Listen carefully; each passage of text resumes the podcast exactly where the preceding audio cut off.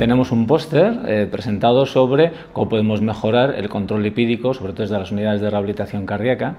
implementando la vía lipídica en estas unidades. ¿no? Es muy importante un control óptimo, ya sabéis que a nivel en vida real eh, el control es muy deficiente, menos del 25% de los pacientes llegan a niveles óptimos de LDL y con estas unidades de rehabilitación cardíaca lo que conseguimos es mejorar esos niveles de LDL. Estas unidades tienen que seguir los estándares de calidad, que ya han sido publicados en numerosos documentos. Muy importante, eh, dieta, ejercicio y control intensivo de, colesterol. Hablando de colesterol, analítica dentro del primer mes es muy importante, en función de eso haríamos las variaciones que, que tuviéramos que hacer. Eh, y, muy importante también auditarnos, auditarnos y para eso podemos utilizar, además de las bases de datos, pues herramientas como el Europath 2 que nos eh, auditan toda la vía desde que el paciente sale de alta de un síndrome coronario agudo hasta que llega a nuestras unidades, cuál es el porcentaje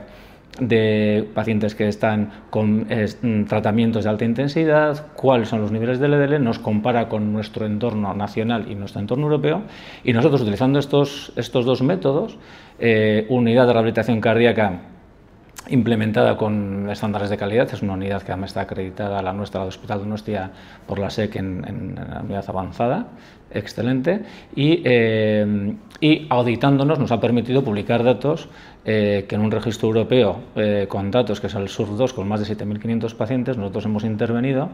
y para resumiros, bueno, pues la media de control de los pacientes coronarios de LDL es, está en torno, en Europa, en torno a un 90 miligramos de cilitro y nosotros tenemos medias de 55 miligramos de cilitro con medianas de 52. La conclusión sería que eh, es prioritario optimizar en un paciente coronario, sobre todo después de síndrome coronario agudo, estas vías lipídicas con las unidades de rehabilitación cardíaca, mandar a los pacientes a estas unidades, que las unidades cumplan los estándares de calidad y que además eh, auditemos y sabemos efectivamente cómo estamos controlando a nuestros pacientes con herramientas como por ejemplo Europa 2.